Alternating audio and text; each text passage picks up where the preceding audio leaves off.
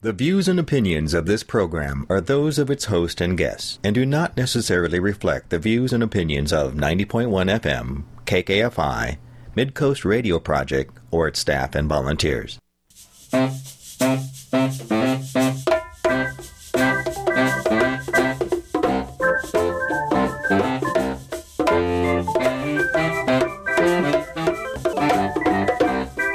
Gratitude goes out to you today for listening to Eco Radio KC on 90.1 FM KKFI, Kansas City Community Radio. This is a locally made exploration into positive solutions to some of today's ecological challenges for all of us working to create a healthier future for our communities and for the world you live in.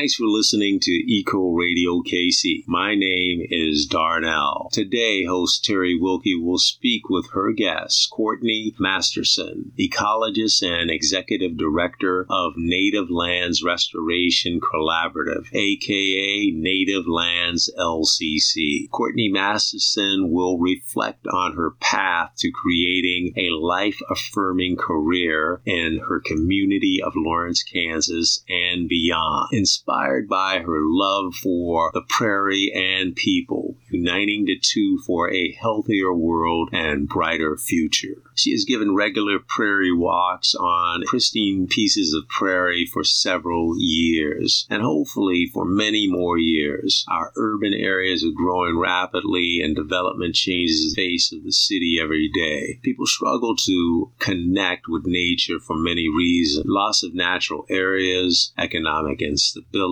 and accessibility, to name a few. In just the last 200 years, we've lost over 95% of the tall grass prairie that once dominated the Midwestern landscape on April 27, 2023, city employees of Lawrence, Kansas Park and Recreation Department sprayed herbicide on a five acre stretch of native prairie behind a Prairie Park Nature Center. The herbicide has done a very good job of killing all of the plants. Certainly, early native prairie blooming plants were destroyed. Rather than protect that piece of prairie, Courtney Is actively engaged on a restoration of the damaged prairie plant life. Courtney will tell the tale. We at Eco Radio are glad to encourage awareness and protection of our world. Our goal is to assure our listeners are aware of how we can create a sustainable present for a sustainable future. This will be a great radio hour. Now, our show. So I'm Terri Wilke, and am I lucky? I'll tell you, listeners, I have been thinking for a while how wonderful it would be to have Courtney Masterson on Eco Radio. Courtney, I think the intro did a very good job of uh, explaining who you are and what you did, but I was looking at some written thing that gave the backstory about your days in an office. So would yeah. you would you pick up there and tell our listeners? So were you, you you weren't born into the prairie, in other words, correct? I wasn't. I wasn't that lucky. Um, I visited Kansas quite a bit as a as a kid. My mother's family was here, but I grew up on the coast. My mom was in the Navy. Um, I didn't start um, visiting prairie and appreciating what prairie was until I was in college. Um, and I, it was my volunteer work with Kansas City Wildlands uh, to restore and protect native landscapes. Uh, when I was a student in Kansas City, that led me to this career. T- explain that to me. So, sure. for example, so you're sitting in an office, and right. what you're looking out the window at prairie, or weekends oh, you went to the prairie, or um, th- th- that's a good questions. I I was actually a an artist, a photographer for uh, my first profession, and I went to college and took several classes in um, photography and, and various forms of art. And I was working an office job just to pay for school, and um, I started working as an artist professionally, and my work got very environmentally charged and heavy, um, a little bit dark. um, certainly not uh, what your typical consumer of art would want. Uh, so I decided to go back to school so that I could make art for myself rather than for other folks. And uh, given that the theme of my art was often environmental, I thought I'm gonna I'm gonna go be an environmental scientist. I had no idea what what that meant. Um, and tell, tell uh, the listeners what year is that? I mean, a person couldn't Oh, get wow.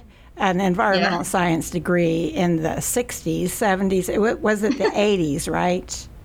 No, gosh, I, I um I got my first science degree in um let's see, I got some degrees at UMKC that I got uh, in 2012, and then I I went to KU from there, and I finished up at KU in 2016.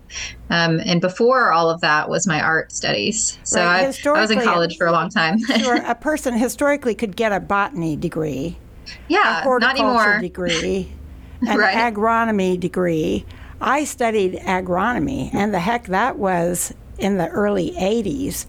And so what they taught us was weed management and Right. uh, soils. Now, soils were more interesting because that's where science told agronomy students when you knife the soil, like with a disc or a plow, that Right. breaks the colloids. There are soil colloids, which is a kind of a chemical reaction that causes soil to clump. And so science knew in the early 80s, and when you cut it with a disc or any kind of blade, a plow, that just breaks it and it turns it to dust. It, it won't Right. clump your your soil, your dirt. At the time, I, I'm like you. I, I didn't grow up on a farm. I I was calling it dirt, I, and maybe farmers still do call it dirt. But but anyway, you began an environmental science um, degree. I did. What are your degrees? Tell us what you have. Um, I have biological sciences and chemistry from UMKC, and at KU, um, ecology and evolutionary biology. Um, and that's where they nest us ecologists at KU. um, and uh, there, there, you're right. There wasn't a botany degree at KU when I started going there. I just latched on to every botanist I ever met and and sort of forced myself into their tutelage. Um, I've been very lucky to to know a lot of kind botanists who are giving of their knowledge and experience. Okay, so what was your first job uh, from being an artist? How did you change? Did you How did I? Yeah, did you work for? Like one time, I had a job for um, Applied Ecological Services, which is a Yeah. great greenhouse in Baldwin. I'm going to tell you what, that's a remarkable place. Did you have It any is. kind of job like that? No, yeah, my first job in this field, um, I sort I worked for Bridging the Gap um, out of grad school. Actually, I was still in grad school, um, managing a grant program for uh, to install monarch gardens all over Kansas City for free. And I did that for a while um, until that grant program ended. And that was wonderful. I built a great network there. Um, I got to do a lot of education on why native plants are important, um, and to sort of whet, uh, you know, whet my appetite on installing native landscapes. Um, and it was it was a truly wonderful experience. And then um, I went on to work for the Kansas Biological Survey from there. Um, and then I started my own business while I was at the Kansas Biological Survey. It really grew. I started the business in grad school, and um, um, I started to just have more and more folks reach out interested in help managing landscapes and installing native plants and providing for wildlife, um, among many other things. And I did that for free for a while and realized there was enough demand that I needed to make this a career or or help someone else. And so then, how did you go about that? So tell us about.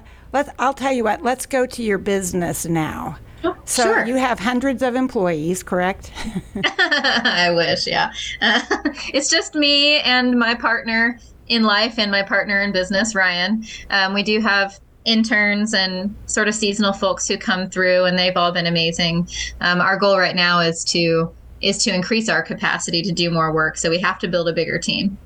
Um, so we recently transitioned into a nonprofit which would have made sense all along. Uh, we just didn't know. I, I started the business on my own, and I don't, have anybody around me who can help guide that process. So I um, I started as an LLC. That's how a lot of folks know about our work, Native Lands LLC. But we converted to a nonprofit with the help of our board um, at the beginning of this year. So we're now Native Lands Restoration Collaborative.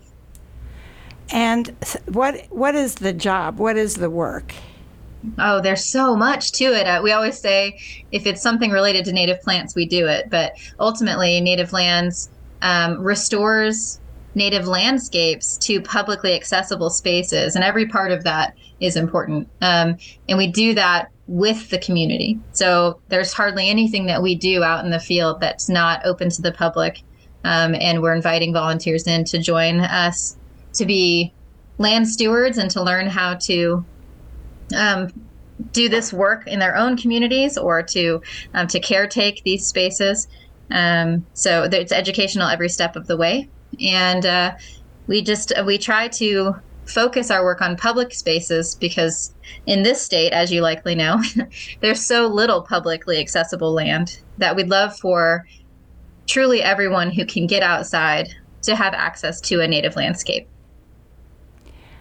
Well, so what you're doing is you are preserving and restoring prairie because Kansas right. is a prairie state, correct? Like that's right. So well, we, we, we we were in the ocean yeah, you know, we were in ocean, yeah. uh-huh. right? Um, so I guess I could say I've just gone full circle, right? I'm back. I'm back on the beach. Um, well, yes, you're right. Most of what we do is prairie focused because most of Kansas was prairie. Um, in Douglas County, Jefferson County, Johnson County, where we do most of our work, those counties were over 90 percent prairie. So, but we do restore um, riparian woodlands, um, oak hickory woodlands. We also work in wetlands some, and we'll be doing even more of that into the future. Any native landscape that would have been here. Um, our job is to is to help locate these spaces, work with the land managers to to take care of these spaces and to bring the community in so that they can appreciate and love these spaces too. Um, and a lot of that is prairie. You're right. Well, what I see when you talk about restoring the prairie, I, I live in Lawrence too, and I drive into yeah. the station in Kansas City, and I drive past acres of red cedar because right. apparently people own this land, they own acres, and then they don't do anything with it. And so right. it reverts to red cedar. Right. And that isn't maybe the best thing to grow on on the the plains. Right, so right. so red cedar. You're doing. You're restoring. Right. Uh-huh. Right. So we try to bring the diversity of the prairie back. And you're right that whether it be red cedars or um, another woody species that has started to encroach on a prairie space, sometimes even um, herbaceous species like uh, Chinese bush clo- clover or Sericea lespedeza are our focal species. Um, but you're right, with the absence of fire on the landscape, which was the the main disturbance that kept the prairie open historically. With the absence of fire, um, trees of all sorts are a major threat to what's left of the prairie. Well, thank you, Courtney. That's a very good segue for when we come back after break, listeners. We're going to talk about why there is a need to preserve the prairie, protect and restore the prairie from what. So, Give us a minute to do a few public service announcements, and we will be right back.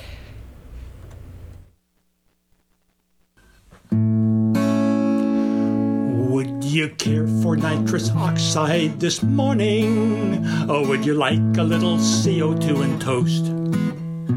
Some ozone over easy if the lead has made you queasy. These aren't the things of which utilities are apt to boast. Global warming feels so nice in the morning, uh, but it gets a bit oppressive by midday. The polar bears are dying, amphibians are frying, but we have electric blowers to blow our leaves away. If what we do is legal, then we should not be concerned. The GOP's not worried about the coal we have to burn. So would you care for nitrous oxide this morning? Or would you like a little CO2 and toast? Some sulfur with your tea, a little mercury. It's the cost of the conveniences that you and I love most. A goodbye, East Coast. Hello, this is Joseph Jackson. Join me on Cowtown Conversations, where we will discuss matters that impact your life as a resident of the Kansas City metropolitan area. Every Thursday morning at 9 a.m., right after Democracy Now! KKFI is hiring. We are now accepting applications for a bookkeeper office administrator position at KKFI's offices at 39th and Main in Midtown, Kansas City. This is a full time 32 hours per week position that is responsible for supporting the administrative and financial needs of our growing organization. For more details, including required skills and how to apply, please go online to kkfi.org forward slash jobs. Good news, good planet. It's time now for your good news for a good planet. Seven sustainable cities. In a quest to become fully sustainable, the European Union is launching a sustainability project called City Loops to find new ways to reduce pollution and reuse existing resources. The project is being rolled out in seven pilot cities across the continent, each focused on different problems and their potential solutions. Seville, Spain, and Mikkeli, Finland are focused on minimizing water waste and promoting better use of bio waste. In Porto, Portugal, they're working to reduce food waste and streamline food donation processes for local businesses and organizations. Apeldoorn in the Netherlands is pioneering a circular street made of recycled materials for benches, parking lots, and green spaces. Bodo, Norway, and two sites in Denmark are focused on the construction sector, where a former concrete company is being carefully dismantled to maximize reuse of its materials into public parks and housing. The program continues until 2023, when the ideas implemented will be evaluated and the best ones scaled up across Europe. The goal is to create a circular economy, one that reuses as much waste as possible and creates value from what does go to waste. It's a goal to balance the immediate needs of today without compromising the needs of tomorrow. And this is Mandy from GoodNewsGoodPlanet.com. Hello, this is Terri Wilke. You're listening to Eco Radio KC, and I'm lucky to talk to Courtney Masterson of Native Lands LLC. So we're now Native Lands Restoration Collaborative. Courtney, when we broke off, we were talking for a little bit about why there is a need to preserve the prairie. Now, then, what's your I know the statistics, and I'm not going to give the actual numbers, but once upon a time, 99% of Kansas was covered with prairie grasslands. And currently, what do you think it's 50% or no it's even less than that because any farmland is no longer prairie really. Isn't that true? Right. Right. So i mean it, it, the the percent will vary by county as you head across the state. Um, when you when you head into western kansas there may be more preserved prairie there's less agricultural land use when it comes to crop use out there. There's less water available. Um, on this side of the state, um, you know, Douglas County, we have less than 1% left. Um, similar amounts in Johnson County. Um, so it, when you're talking about the most populated areas of the state, you're you're down to just a just a pittance of prairie is left, just a really tiny amount. Um, and protecting those spaces, those little remnants, is vitally important to um, to protecting uh, the species of the prairie and that you know plant species, fungal species, animal species, um, and, and, to our understanding of how that ecosystem functioned then, historically, and now. Um, we're still learning about the prairie all the time, and so each of these remnants is truly valuable um, uh, scientifically, but also culturally.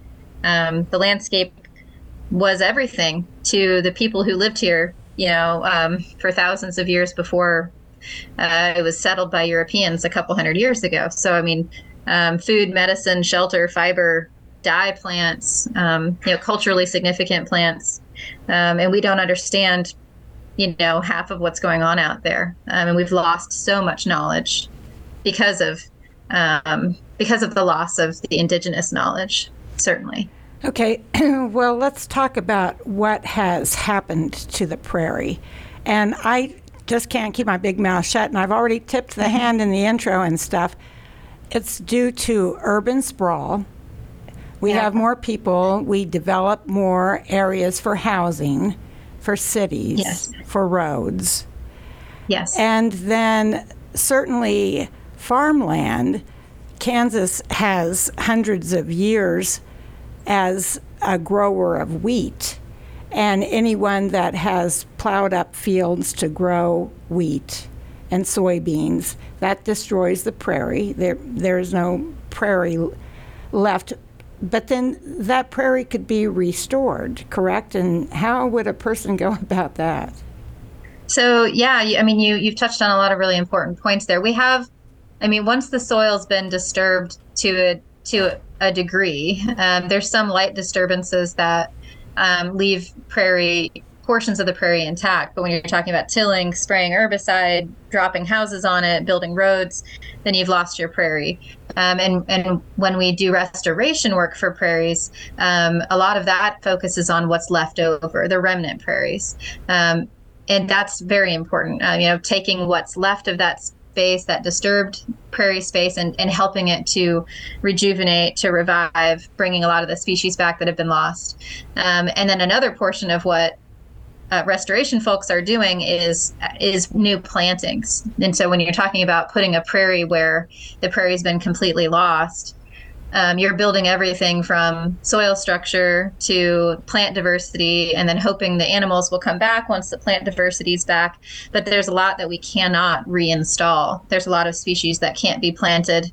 They we don't we haven't cracked the code essentially. So um, folks like like Taylor Creek Restoration Nurseries, which is applied ecological services in Baldwin City, they grow hundreds of native species, but there's 2,000 native species of plants in Kansas. We probably know how to grow, um, you know, a quarter of those species.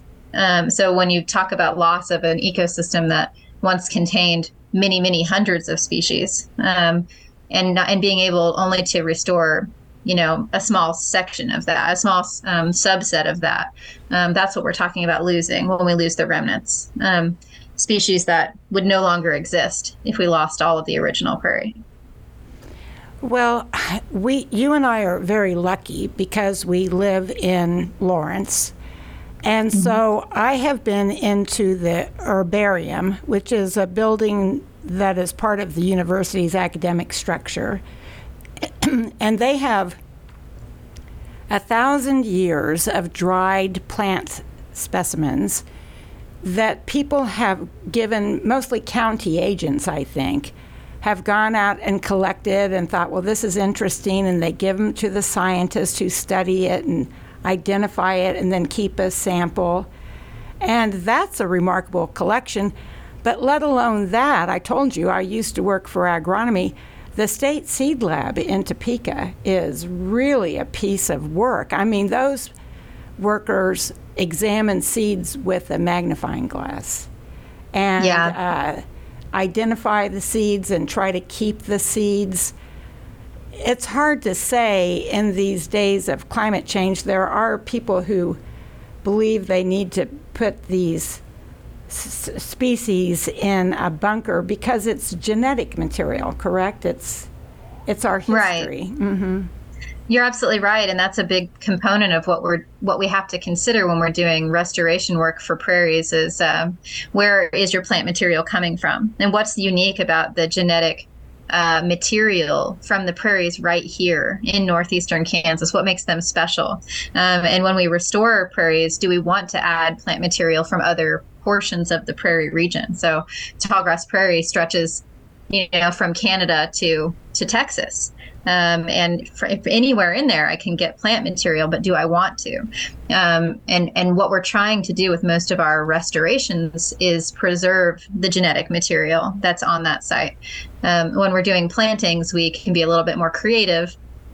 You know, thinking about um, do I want to use different genetics because climate change may mean that species from Texas or Nebraska or Minnesota may do better here than our own species. And what is what's the implication of that um, when we're talking about planting native landscapes? Do we want to start adding those kinds of variables? So there's a lot of complexity, even in plant choice and plant material in the work that we do.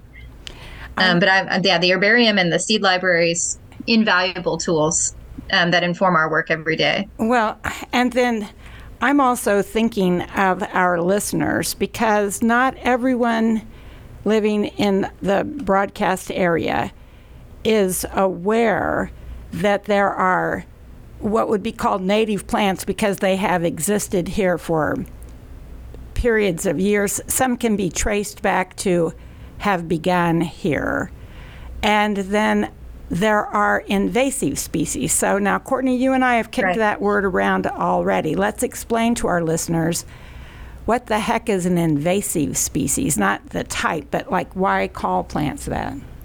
Right, and I think that's a really important topic. And depending on who you talk to, um, people use the word invasive differently. Gardeners use it differently than ecologists would, and you know, a mammologist would use it differently than um, than a botanist would. Um, for uh, for the purposes of our work, an invasive species is a non-native species that doesn't um, that skews the balance within an ecosystem. So um, I wouldn't call red cedars invasive, even though they certainly are pushy. They're non-native. Um, if uh, you're talking about a, a, plant from a different country, like shrub honeysuckle or uh, Japanese honeysuckle or Chinese bush clover, those species um, they were brought here. They were introduced by us when we settled this space, um, and they've created um, they've created imbalance in the ecosystem. Right. So thank you for that. I, am going to remember that when I wake up the next morning. Red cedar is not invasive; it's simply pushy. yeah, it's it's and, an aggressive native yeah, plant. it's aggressive. It spreads, and mm-hmm. and not many people, not many plants can beat it because it shades everything, and then exactly. they, they, can't get sun. It hogs all the water, and exactly. then the invasive species are plants that were brought in, and this is this can be accidental. It can be on purpose too. The Department right. of Transportation in Kansas spray, spread crown vetch on the roadsides as right. a soil grabber to stop erosion. And now then, don't we have a heck of a time with vetch, which grows very well here, you know? And uh, it does. It likes it here. It doesn't have. It has hardly any predators. It doesn't have any natural pressure on it to keep it in place, so it runs amok. And um, we were just um, at a restoration site this this afternoon, looking at how healthy the crown vetch is this year. It's going to be a good year for crown vetch. And and the sad part about most of these introduced species, at least the ones that were intentional, is that they rarely do the job we thought they were going to do. Um, so crown vetch does not anchor soil well. It covers soil, but its root system is shallow. Um, and that's true of many of the things we've introduced to try to anchor soil, unfortunately. We've made a lot of mistakes in a very short period of time. well, it's a beautiful plant. I wouldn't plant I wouldn't blame anybody for planting vetch in their flower garden. It's a it's a gorgeous flower, but then the thing to know is once you plant it, you have to somehow corral it. You have to keep it from yeah. spreading and taking over your entire yard. And right. I think that's part of um, what makes us unique when it when we in comparison to the indigenous perspective is that we we rarely are thinking outside of our own yards. And if we don't see something spreading, we think it's okay. Um, but often animals are moving seeds, moving berries, moving parts of the plant and there could be a, a, natural disaster happening just over the other side of your fence and you just can't see it um, we don't think outside of our own lifetimes and that's an issue we you know a lot of the plants that we plant are probably fine while we're there tending them um, but as soon as you stop tending it it can become a disaster well my name's Terri Wilke, and you're listening to Eco Radio KC. And I'm lucky I'm getting to speak with Courtney Masterson. She's an ecologist and the founder of Native Lands LLC, and we're talking about preserving and restoring prairie lands. And so we're going to take another short break. And when we come back, Courtney, perhaps you can pick up on how people can learn more about the prairie, where they can see prairie, okay? Happily, yeah. All right.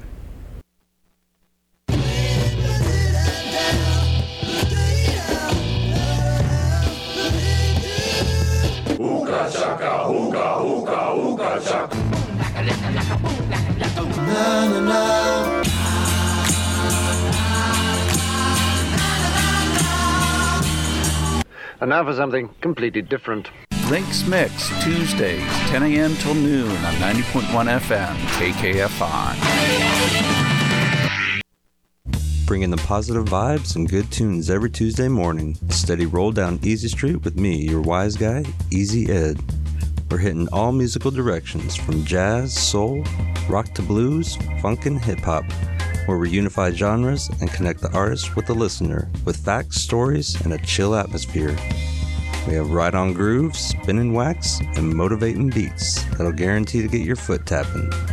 Get your morning started every Tuesday morning at 6 a.m. by taking a cruise down Easy Street.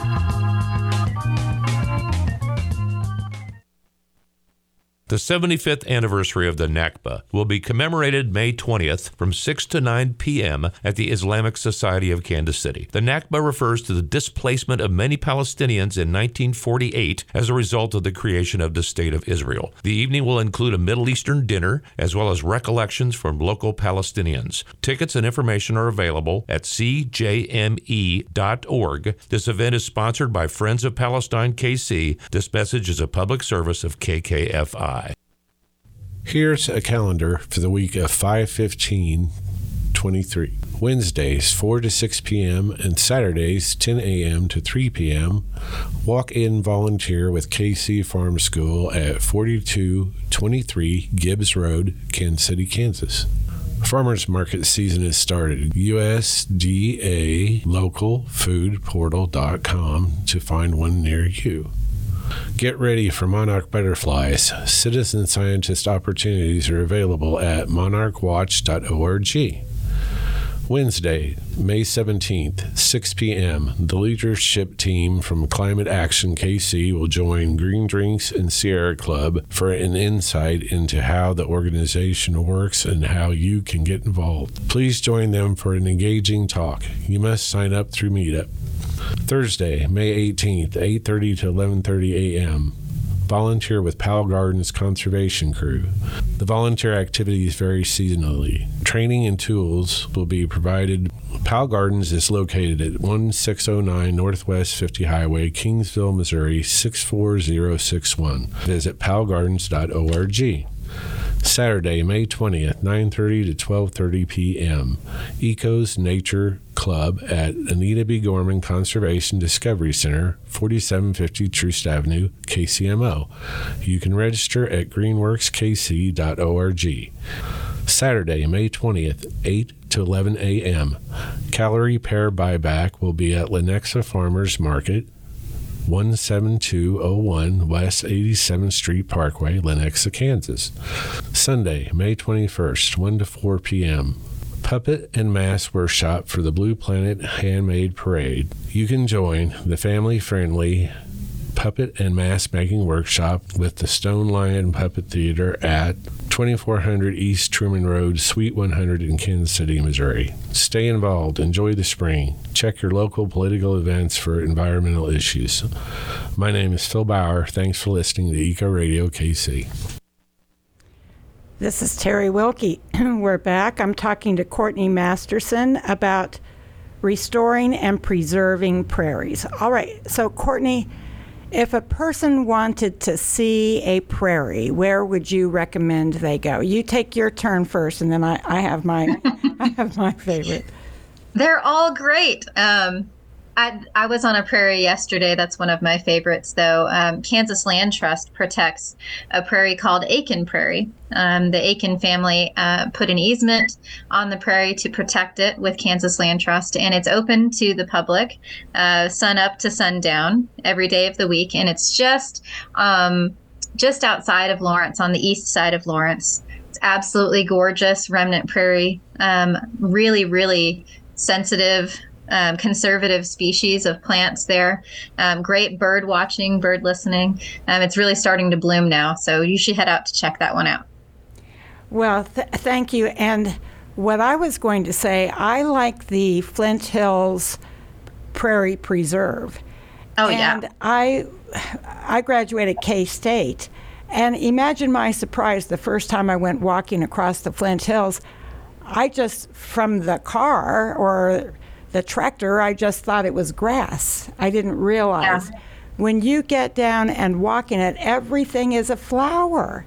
It's Yeah, there's so much in it. beautiful. And It's I- absolutely stunning. Right. I really recommend people to the there is the Konza Prairie in Manhattan, Kansas that's got a nice walking trails, just beautiful. And you not only see beautiful prairie, but you see a few people. If you're the kind of person that doesn't like to be out in the middle of nowhere, then you'll see other people and then that can be reassuring.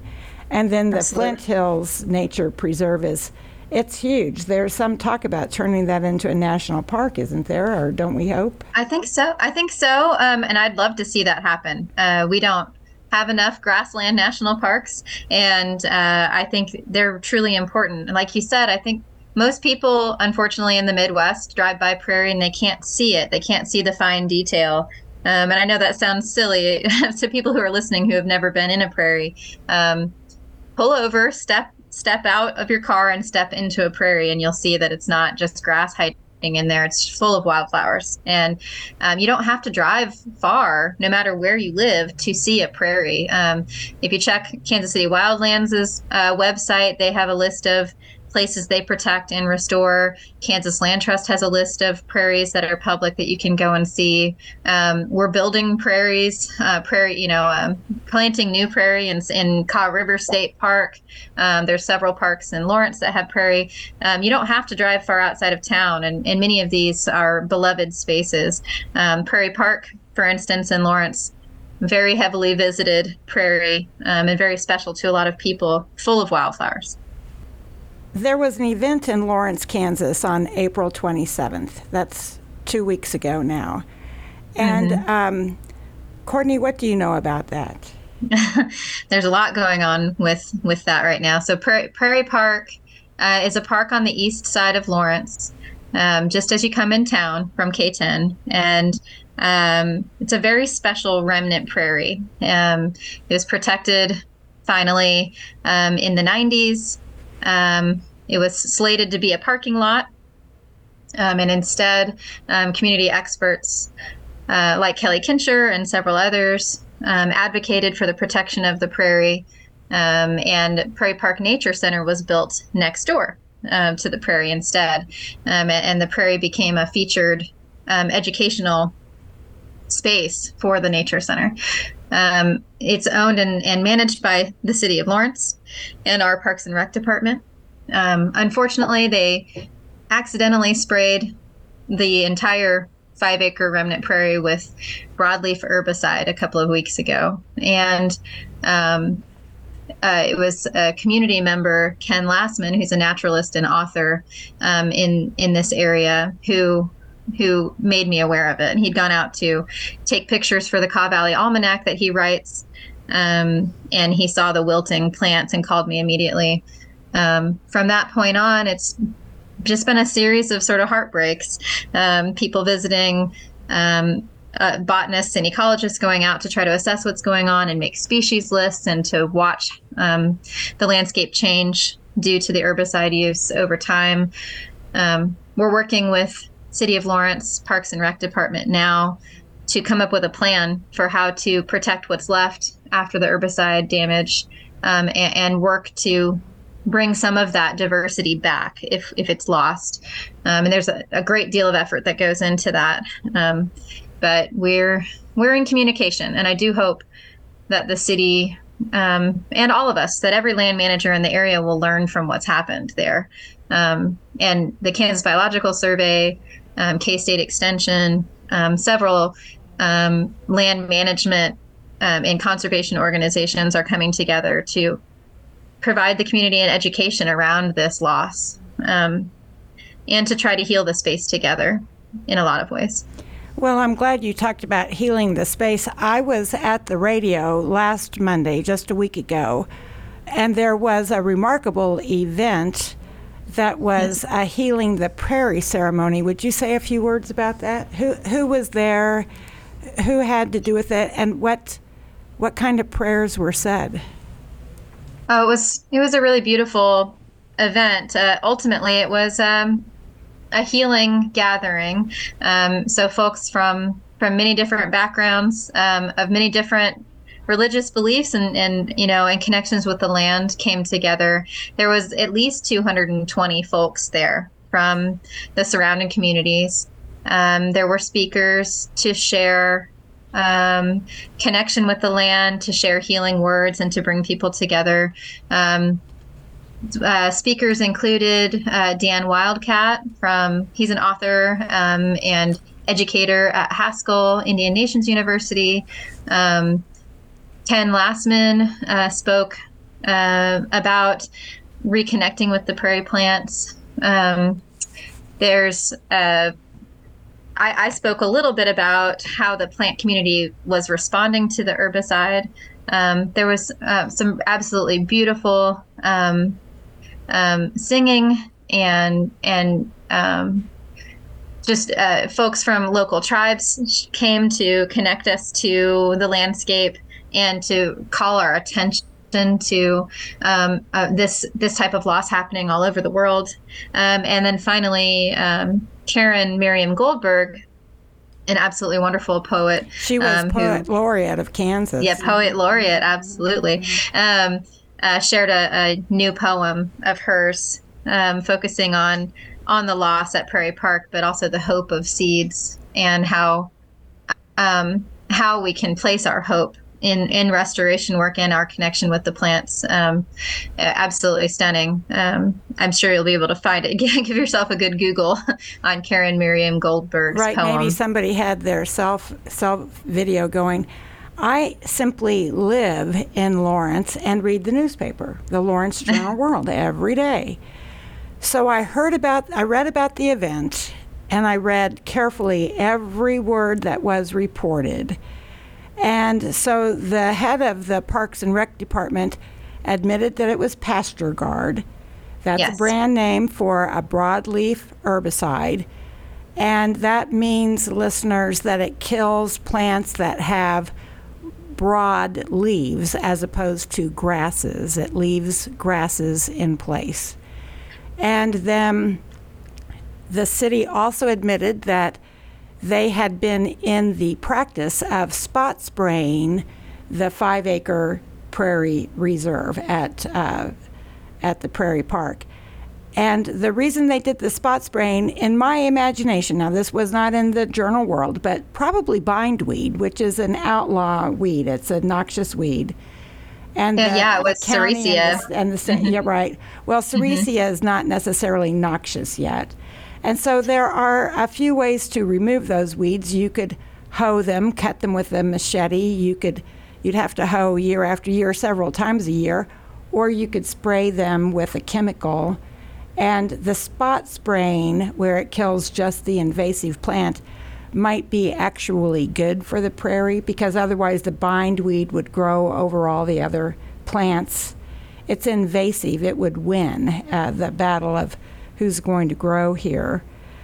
And then, for some reason, which the city, I did not hear them admit how or why. I didn't hear them say it was a mistake. I didn't hear them say, they forgot. I didn't hear them say they were trying a new plan. They just really didn't say anything to the reporter to give anyone a half an idea of why they would kill this five acres of prairie and yet at the same time also being reported in the paper the city has an interest in closing the prairie park Conservation Center, which is a lovely building and a place that's open to the public any day of the week. It's kind of a park, and um, that that news is a year ago. Their their interest in closing it down, but then to damage what is there would help I'm very glad that the people reacted strongly and said, "Oh no, we care about this place." I hope that the city is hearing that loud and clear.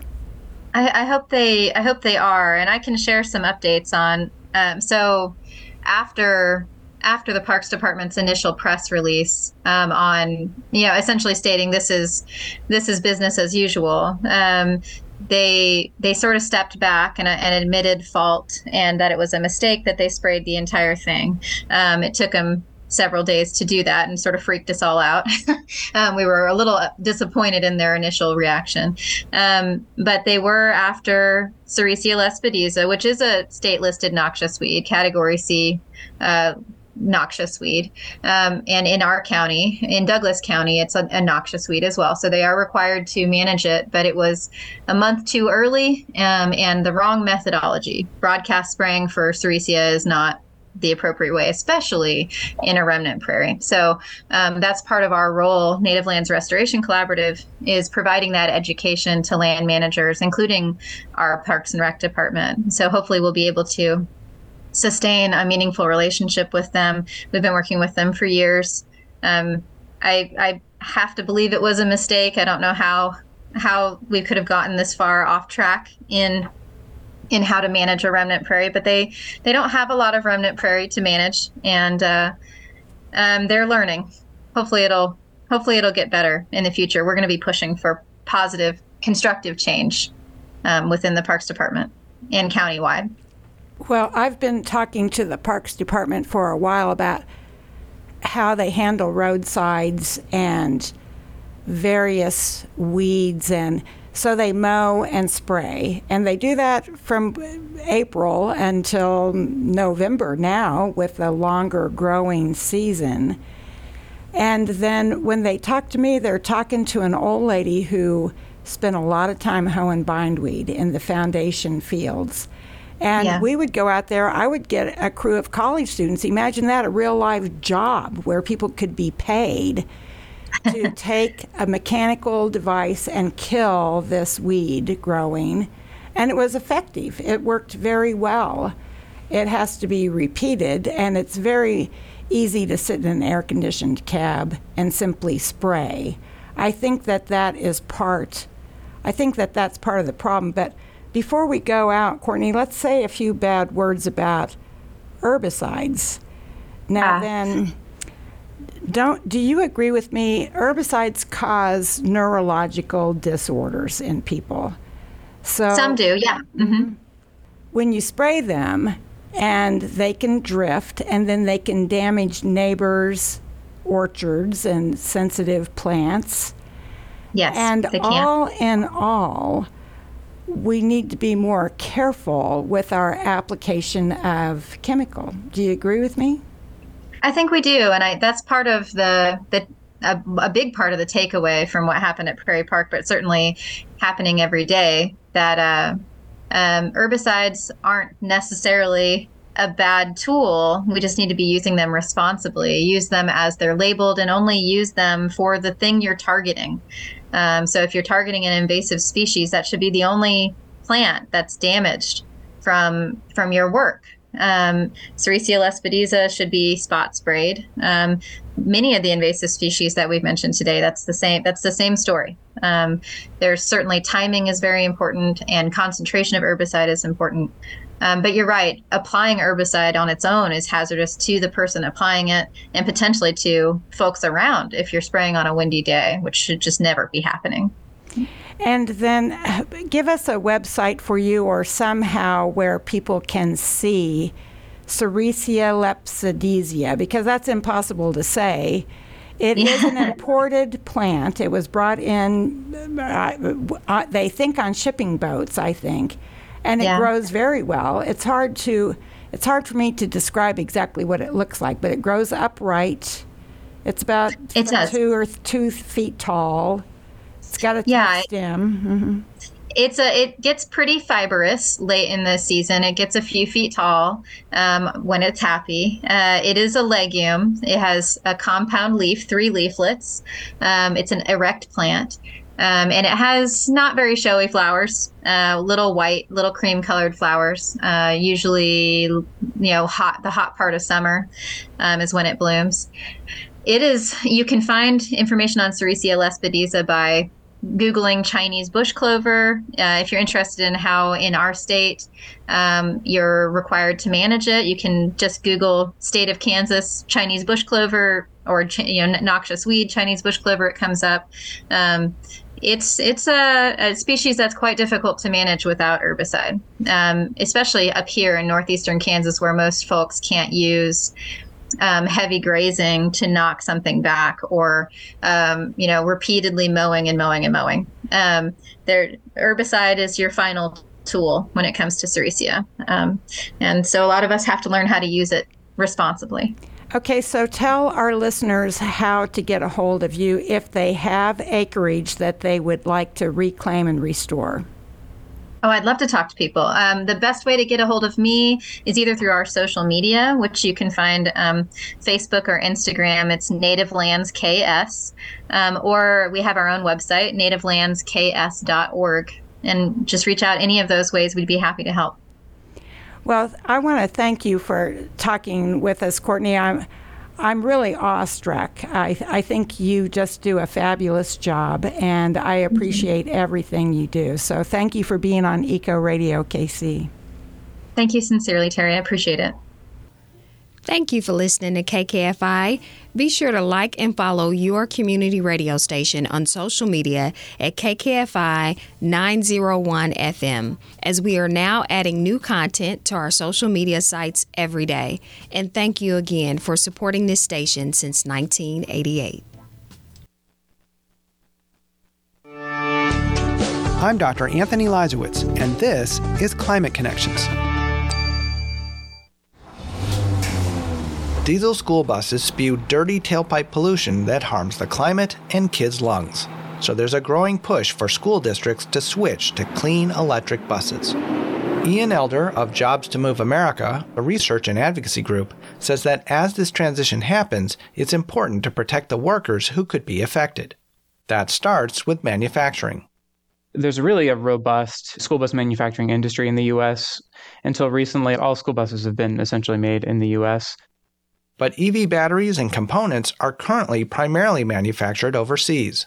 So Elder says it will be important to grow the industry here in the U.S. and create high quality union jobs that sustain families and communities.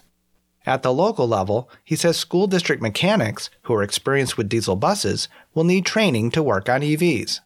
Electric vehicles are entirely different and they require different skills, and there's a big training gap so he says that as governments develop programs to help districts invest in electric buses, they should also commit to building domestic supply chains and ensuring that workers receive adequate training so the transition can benefit everyone. Climate Connections is produced by the Yale Center for Environmental Communication. To hear more stories like this, visit climateconnections.org. My name is Darnell. At the end of our hour, here's some environmental news for the week of May 15th, 2023.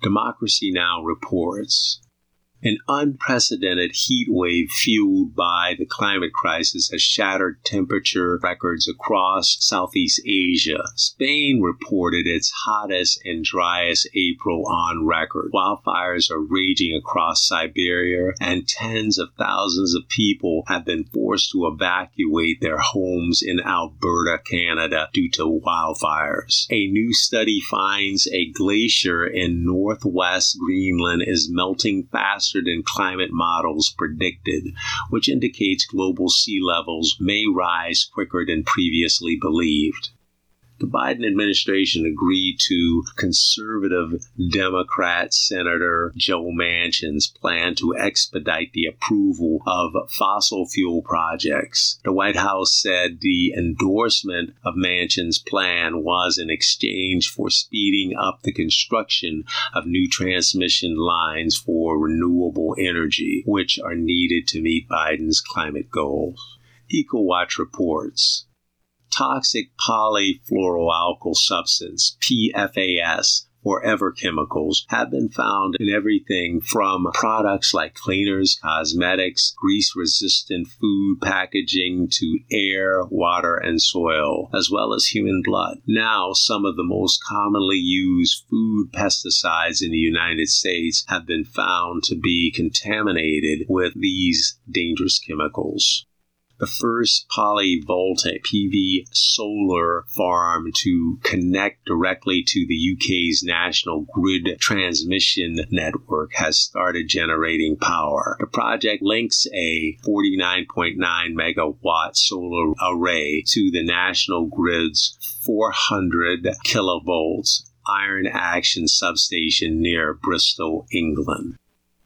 The EPA has released a wide ranging new proposal for limits on greenhouse gas emissions from coal and gas fired power plants. If finalized, the new rule will be the first time the federal government has restricted carbon dioxide emissions from existing power plants, which generate about a quarter of the country's emissions.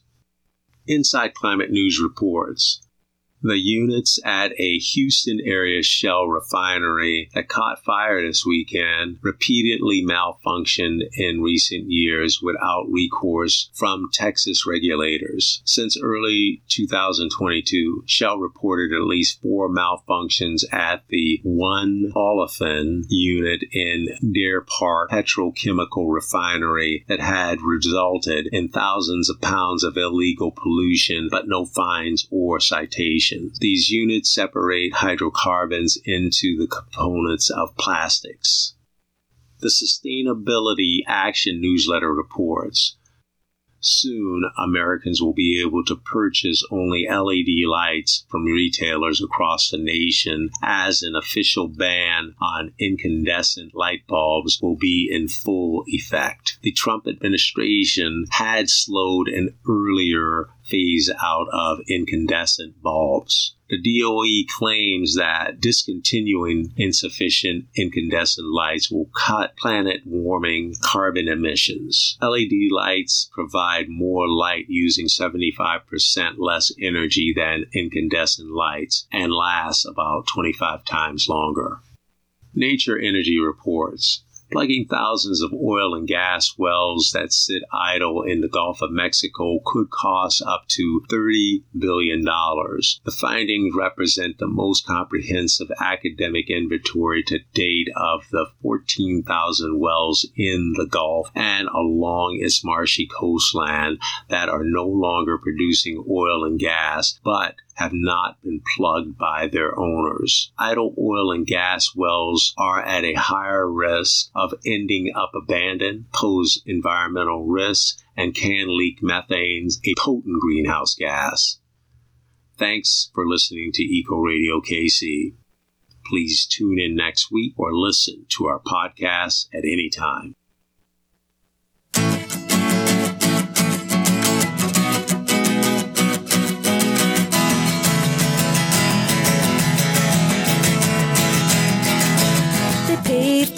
Paradise, put up a parking lot.